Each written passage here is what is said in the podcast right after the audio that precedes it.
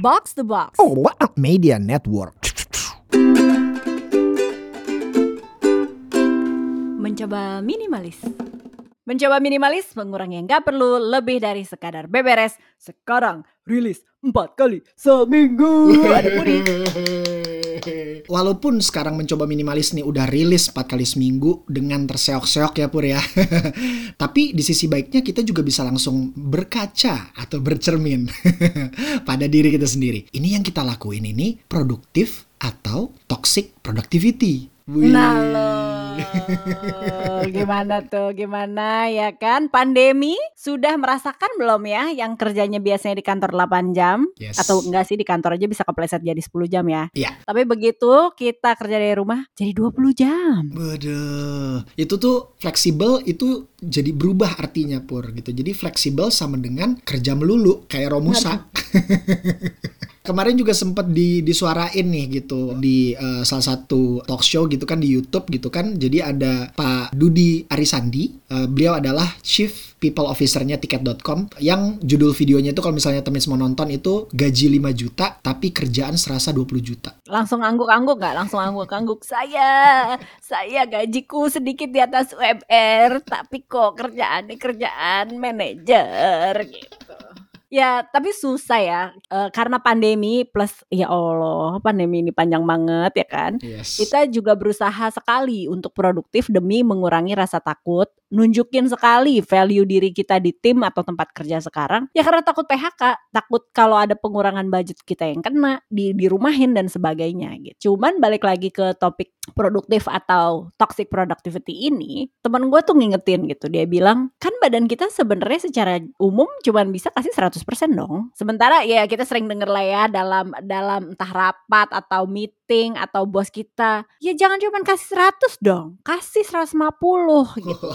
ya nggak apa-apa. 150 kalau untuk misalnya project khusus atau emang kita lagi di kurva belajar ya learning curve dapat tanggung jawab baru makanya harus kasih lebih belajar lagi. Tapi yang perlu diingat nih temen gue brilian banget dia bilang Mm-mm. waktu lain di masa depan akan ada hari-hari yang kita cuma bisa kasih 50% karena kita di depan udah motong 150 jadi kita harus ngebayar itu besok-besok. Kalau lo nuntut diri lo akan terus gaspol 150 tiap hari ya mesin lo bisa ambrol gitu kan bisa bisa salto kayang itu ya kan ngaprak di jalan udah. tapi gue ingat kan eh, lo sama gue kan selalu berada di gimana ya kita tuh kan embracing the internet we're embracing the technology kenapa karena ya inilah era meritokrasi gitu inilah hustling culture harusnya ngebikin playing field orang-orang eh, proletar kayak kita ya yang bukan trust fund baby gitu kan bisa bisa sukses gitu kan Betul. karena berarti playing fieldnya sama mau jualan karya lebih gampang lo tinggal eh, taruh di internet lo masuk ke platform Yes. tapi juga pada saat bersamaan kita juga jadi gampang kan ngelihat toko sebelah atau profil sebelah kita yang lebih sukses, yang karyanya kok laku dan ngeluarinnya sering dan akhirnya kita kepleset kebanding-bandingin gitu kan. Yes, benar banget.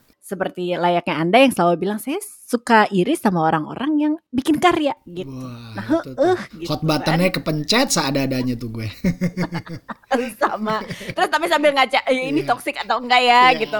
Ini tuh apa sih ini kita nih gitu kan. Betul, Um, lagi-lagi gue akan mengutip si filsuf uh, kesukaan gue uh, Elang Dubotong dia bilang di era ini kan kita percaya ada tagline anyone can be anything you determine your own success tapi yang suka dilupakan atau ternyata punya sisi gelap dari era ini adalah Mhm. kalau you determine your own success maka you're also the cause of your own failure kan gitu kan Yes. Aduh. dan di sini dong, makanya kita jadi suka mengutuki diri sendiri, keras ke diri sendiri. Kenapa kok dia bisa? Kenapa Nadiem Makarim di usia yang mirip-mirip sama gue, udah segede gitu. Yang sebelah sini gini-gini aja gitu kan. di skala global kan makanya coba dilihat tingkat bundir alias bunuh diri jadinya naiknya trennya sekarang gitu Escalate di di ya. negara-negara yang negara-negara yang menganggap eh, sistemnya itu meritokratik yang membebaskan rakyatnya bebas mau sukses dengan daya upaya masing-masing gitu coba dilihat aja di Amerika di Jepang di Korsel gitu tingkat apa bundirnya naik terus karena setiap individu memastikan hidup kita tidak hanya sukses material, sukses self actualizationnya gitu kan ya, dan juga bermakna. Kalau tiga-tiganya harus pol 150% gimana nggak kolaps kan badan kita gitu dan mentalnya. Nggak gila aja udah syukur gitu istilahnya kan. Bener banget. Tapi gue inget lo, lo juga udah lebih eling kayaknya ya dibanding gue untuk tahu apa ya rambu-rambu di mana kalau kita udah masuk ke ranah ini, wah ini udah mulai toxic productivity ini bukan produktif nih gitu kan. Biasanya sih kalau gue mencoba melihat rambu-rambu yang ada tuh dari misalnya kalau dari internal kita dulu ya. Ini cara agar kita bisa mengaudit diri kita sendiri nih. Pertama tuh sering merasa bersalah saat berdiam diri. Jadi kalau lagi sans, lagi Wallace gitu, kayak ada guilty feeling kayak gue kayaknya harus ngelakuin sesuatu nih gitu. Nah itu salah satu tanda yang mungkin harus diwaspadai gitu. Terus tanda-tanda lain adalah punya ekspektasi yang gak realistis gitu, alias ya halu gitu ya kan. Dan selalu gak pernah puas gitu. Jadi gelisahnya tuh beda ya gitu. Kayak ada yang kependem, yang menuntut harus uh, dikeluarkan gitu. Tapi dikeluarinnya juga nggak nggak pugu dan nggak jelas gitu mau ke mana dan kayak gimana caranya gitu. Dan biasanya untuk orang-orang yang udah mulai kepleset nih ke ranah toxic uh, productivity itu biasanya mereka tuh nggak pernah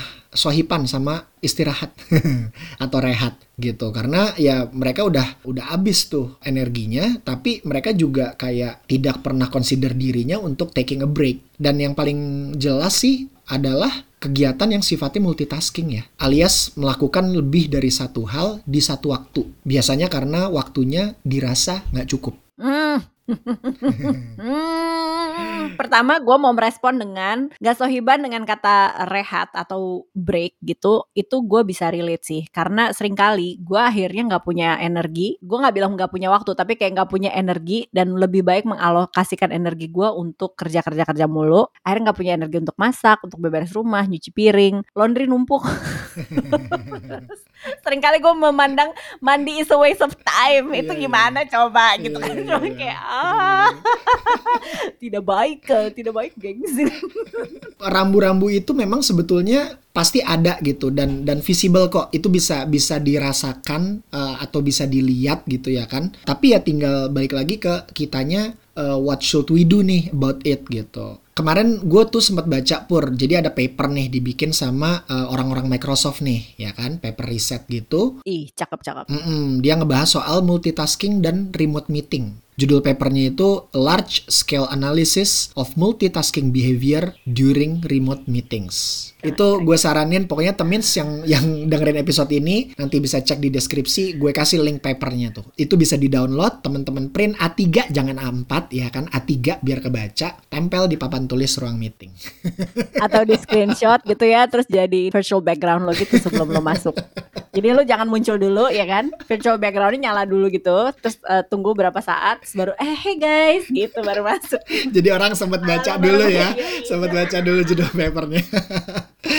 nah di paper itu tuh dibahas tuh pur. Jadi uh, kebanyakan kegiatan multitasking itu terjadi di meeting-meeting yang durasinya lama, yang pesertanya banyak yang simpul keperluannya itu cuma sedikit gitu alias ya cuma nyenengin bos aja gitu berapa yang relate berapa jadi itu sebenarnya kita hadir ya bersama romusa-romusa lainnya karena bos itu mau dapat report dari uh, masing-masing departemen menurut gue tuh nggak apa-apa untuk pas pertama kayak ada town hall meeting Betul. semua hadir Betul. tapi nggak semua muanya dong harus yes, ada di situ selama tiga jam ya nggak sih dia. kayak kalau udah selesai report pak ini bagian saya blablabla, ada yang mau dikomunikasi sama departemennya nggak ada oke saya leave ya harusnya kan bisa gitu ya harusnya bisa, harusnya bisa gitu. gitu. ya? Benar. Ya. gitu. tapi ini semua kamera harus on gitu kan. Dan kalaupun kameranya lagi off ya justru malah tambah banyak juga tuh kegiatan multitaskingnya. Karena kan istilahnya nggak bisa ke monitor gitu. Dan biasanya multitasking tersebut itu sering kejadian itu dari hari Senin ke Kamis karena kalau Jumat sholat Jumat bro, gitu kali, ya kan? Anak-anak Microsoft nih sholat Jumat juga nih kayaknya nih, ya kan? Dia bilang multitasking hanya bisa terjadi trivia yang bagus sekali ya, terjadi hari Senin sampai hari Kamis. This is a sad finding dong kalau kayak gitu. Kalau orang secara general bahkan di temuannya Microsoft adalah lo multitasking Senin sampai Kamis. Lu dari lima hari kerja yang multitasking empat hari. 90%. Romusa banget asli gitu. Dan ini uh, fakta lain juga yang lebih apa ya? Mungkin bukan shocking tapi ya lebih ngehe aja sih gitu. Meeting-meeting dadakan itu ternyata lebih jelas karena agendanya cuma satu dibandingin sama meeting-meeting yang udah di schedulein. Itu kan gedek ya Pur ya? I feel you, I feel you, I feel you gitu kan ya. Yang weekly meetingnya kayak ada weekly meeting semuanya yang hari Senin, terus ada weekly meeting departemen apa haho haho. Dan terus terang itu relate sama gue karena biasanya yang dadakan itu kan karena ada yang urgent dan kita akan ngomongin hanya beberapa hal atau bahkan cuma satu bener kata lo gitu kan. Begitu kelar, udah ya kita lanjut kerja lagi. Bukan berarti meeting yang tadi nggak kerja gitu, cuman kayak kita bisa langsung action kan nih. Bener gitu. Jadi ya dilihat secara keseluruhan sih memang orang-orang tuh cenderung multitasking ketika meeting itu agar mereka bisa catch up sama kegiatan-kegiatan mereka yang lainnya gitu. Yang akhirnya ya tentu saja nimbulin efek negatif ya. Dari mulai loss of attention atau engagement alias nggak fokus. Terus mental fatigue juga gitu. Dan ya untuk beberapa orang itu bisa merasa being disrespectful ya gitu. Karena mungkin ketika meeting orangnya sibuk wawewo wawawa gitu. Instead Iya, of uh, apa uh, engage sama meeting tersebut. Iya, kayak misalnya, hey, Avo, gimana menurut lo terus dia yang kayak, "Eh, apa, apa, apa kak, apa kak, gitu. Sorry izin off Yeah. cam pak, Uh, izin off cam hati saya lagi hancur gitu. Sorry izin off cam pak, Uh, kucing saya lagi uh, nyasar di atap gitu. Pokoknya izin off cam tuh kan udah banyak ya meme-nya ya. Nanti temen bisa cek sendiri itu banyak banget alasannya. Yang gue inget sih itu, izin off cam saya jelek gitu. Cakep banget tuh alasan. Tapi artinya dari temuan-temuan tadi, kalau lo atau gue ini adalah posisi-posisi yang call the meeting, biasanya kan uh, posisi manajer, lo punya tim. Jadilah kita bos yang penuh compassion dan mengerti pentingnya break gitu. Betul. gue jadi menyimpulkan remote meeting itu ya udah eh, yang penting aja. Kalau emang lo mau regroup sesaat ya dibatasin waktunya. Eh, gue nggak tahu ya ini ini preferensi mungkin. Pagi hari dibikin cepet atau di akhir hari semuanya udah progress report aja. Lo udah ngapain hari ini berarti nextnya apa Yes. gitu. Kalau lo senang yang tim meeting pagi atau tim meeting sore? Gue tipe yang sore sih, jelas. Ya biar kayak ke monitor lo abis ini udah udah ngapain aja, nextnya apa gitu kan. Iya gitu, lebih taktis aja sih gitu. Karena kalau pagi ya dengan uh, kultur WFH kan orang-orang juga nggak cuman ngurusin kerjaan ya, mereka ngurusin sekolah anaknya yang masih school from home, mereka ngurusin hal-hal yang lain gitu. Jadi pagi itu akan lebih bagus dialokasikan untuk kegiatan-kegiatan atau aktivitas yang memang sifatnya lebih lebih action gitu, lebih konkret lah gitu. timnya ya. Bukan regroup ntar timnya, aja. regroupnya Iya, iya. ntar aja. Sepakat Eh, dan pendekin durasi meeting udah pasti, Iya. ya kan? Meeting yang bagus kan semua orang tuh udah ngerti pas kita ketemu mau ngomongin apa, Iya, ya kan? Jadi harusnya bos itu fasilitator, bukan lu monolog. yes. gitu. Jadi si peserta meetingnya atau timnya itu ya udah bener emang report gue punya masalah ini bisa ada yang bantuin gue apa enggak. Mm-mm. Si bosnya cari cari solusi jalan keluar sama-sama atau e, ngebantuin misalnya di hubungannya sama departemen lain ya. Ya udah ntar gue yang ngomong gitu kan Betul. Harapan ya. Harapan terhadap bos yang disayang sama anak buahnya. Nih dengerin ya, sop-sop ya di luar sana, juragan-juragan di luar sana, dengerin Wajangan Puri deh, bener deh. ini juga kalaupun masih kurang ya gitu, ini ada solusi alternatif gitu buat bisa support eh, multitasking dan remote meeting culture ini. Pertama mungkin kalau misalnya memang bisa ngembangin atau bisa apa ya, mengaplikasikan entah itu eh, software atau apa pun itu yang eh, sifatnya focus mode. Jadi buat ngawasin gawean. Eh, let's say eh, ada aplikasi yang kalau kita kebanyakan buka tab, dia akan ngasih notif. Kalau kita belum rampung submissionnya, dia akan ngasih alarm. Kayak gitu-gitu, itu bisa lebih membantu tuh gitu. Karena ya balik lagi, eh, satu tab bisa berkembang menjadi tab-tab yang lainnya gitu ya kan. Eh, gue mau ngasih bocoran ini tanpa endorsement apa pun ya. Nanti gue kasih tahu ke Avo biar dimasukin ke deskripsi episode. Yes. Eh, getcoldturkey.com. Ini gue suka banget. Dia adalah app blocker atau website blocker Mm-mm. yang dirasa ketika lo waktu kerja itu akan jadi distraksi. Terus si laptop kita yang maha jagoan ini kan juga maha distraksi ya. Iya. Nah jadi untuk beberapa eh, waktu tertentu ketika kita lagi mau fokus nulis aja, menjadikan ini tuh kayak mesin ketik itu bisa. Cakep banget nih, gue kasih nih nih nih, gue sunduh langsung nih ke Babang Avo nih, gue taruh di grup kita, oke? Yes. Nah itu lanjut apalagi tadi berarti aplikasi fokus mode ya aplikasi penting ya? focus mode itu penting. Terus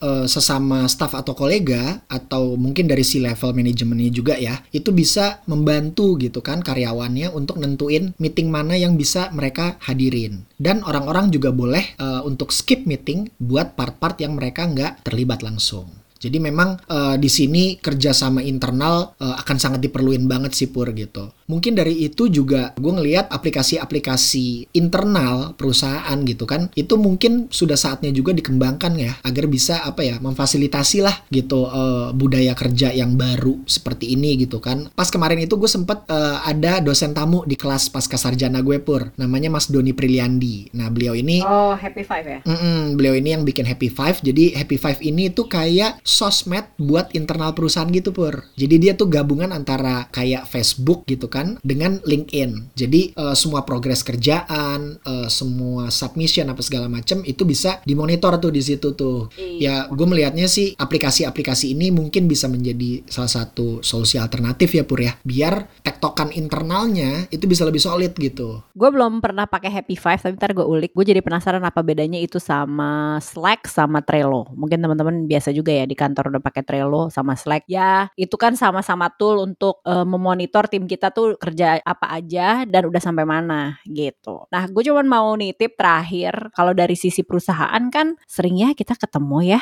eh, perusahaan yang pakai anak intern untuk kerjaan yang sifatnya full time atau bahkan nge-pitch ke perusahaan tetangga gitu untuk jualan. Gue cuma mau bilang toxic productivity ini juga akan menyakiti perusahaan di jangka panjang. Nggak cuma gue yang bilang, coba lo lihat ini ada uh, link di Psychology Today Mm-mm. yang bilang bahwa over productivity is hurting your bottom line gitu. Ya Hmm, karena I see. karena si perusahaan ini kan internship itu kan akan berakhir kan. Iya. Nah, terus si anak intern yang juara banget ini, nggak salah dong kalau mereka juga berharap akan diangkat jadi pekerja full time atau emang dibayar lebih. Kalau perusahaan ini akhirnya emang secara legowo bilang kayak kita nggak bisa nih, kita nggak bisa bayar mereka, ya institusi lo ini akan terus jadi tempat belajar tapi nggak terbang tinggi karena lo akan punya turnover yang maha maha tinggi juga kan. Tiap anak intern lo ajarin lagi, ye terus udah jago ya udah mereka pergi tuh ke institusi tetangga atau kantor tetangga karena lo nggak bisa bayar dia gitu kan. Terus belum lagi nih biasanya kan perusahaan akan lebih takut digibahin ya masuk praktek boom ya daripada diprotes warga gitu. Lebih diprotes warga dalamnya internalnya gitu Iya, maksud iya. gua. Ya udah lo pikirin dong itu bakal jadi image jelek buat perusahaan lo. Dan ini adalah PR PR yang eh, gede tapi ya nggak bisa juga. Hanya tim PR atau korkom perusahaan yang mikirin ini nggak bisa kalau ini cuman akhirnya jadi project cantik-cantikan aja dan ngejaga image tapi dalamnya nggak mengamini pola kerja yang produktif bukan toxic productivity Iya. ya susah gitu. Itu akan menjadi superficial saja Eh, dan akhirnya jangka panjangnya lagi pekerja yang tinggal sama lo Mm-mm. itu akan jadi profil yang sibuk tapi nggak produktif gimana coba? Aduh. Kelihatan sibuk aja karena melakukan banyak hal Iya, dan iya. multitasking tadi kan dikejar-kejar sampai udah lupa prioritas. Jadi yang penting checklist kecontreng tapi impact jangka panjangnya sejauh apa sih sama perusahaan lo? Emang profitnya akan jadi wow banget gitu. Kayaknya sih lo akan jadi ya lo akan get by aja. Ya oke, mungkin lo akan ngelewatin uh, threshold tertentu, tapi apakah lo terbang tinggi? Gue sih sanksi ya. Yes. Gitu. 10 dari 10 perusahaan rintisan itu biasanya akan KO di lima tahun pertama. Kebayang nggak lo? Hmm, mm-mm. Dan itu udah pasti kan internal management, Yes. ya kan? Kayak iya tantangan di luar juga banyak, lu juga harus strive dan sebagainya, tapi akan digerogoti terlebih dahulu dari dalam. 10 dari Jadi- 10. Aduh, gila sih ya, gila sih. Em, jadi inget aja, dunia sekarang emang tanpa batas, tapi hidup tanpa batas ternyata bisa bikin Gila.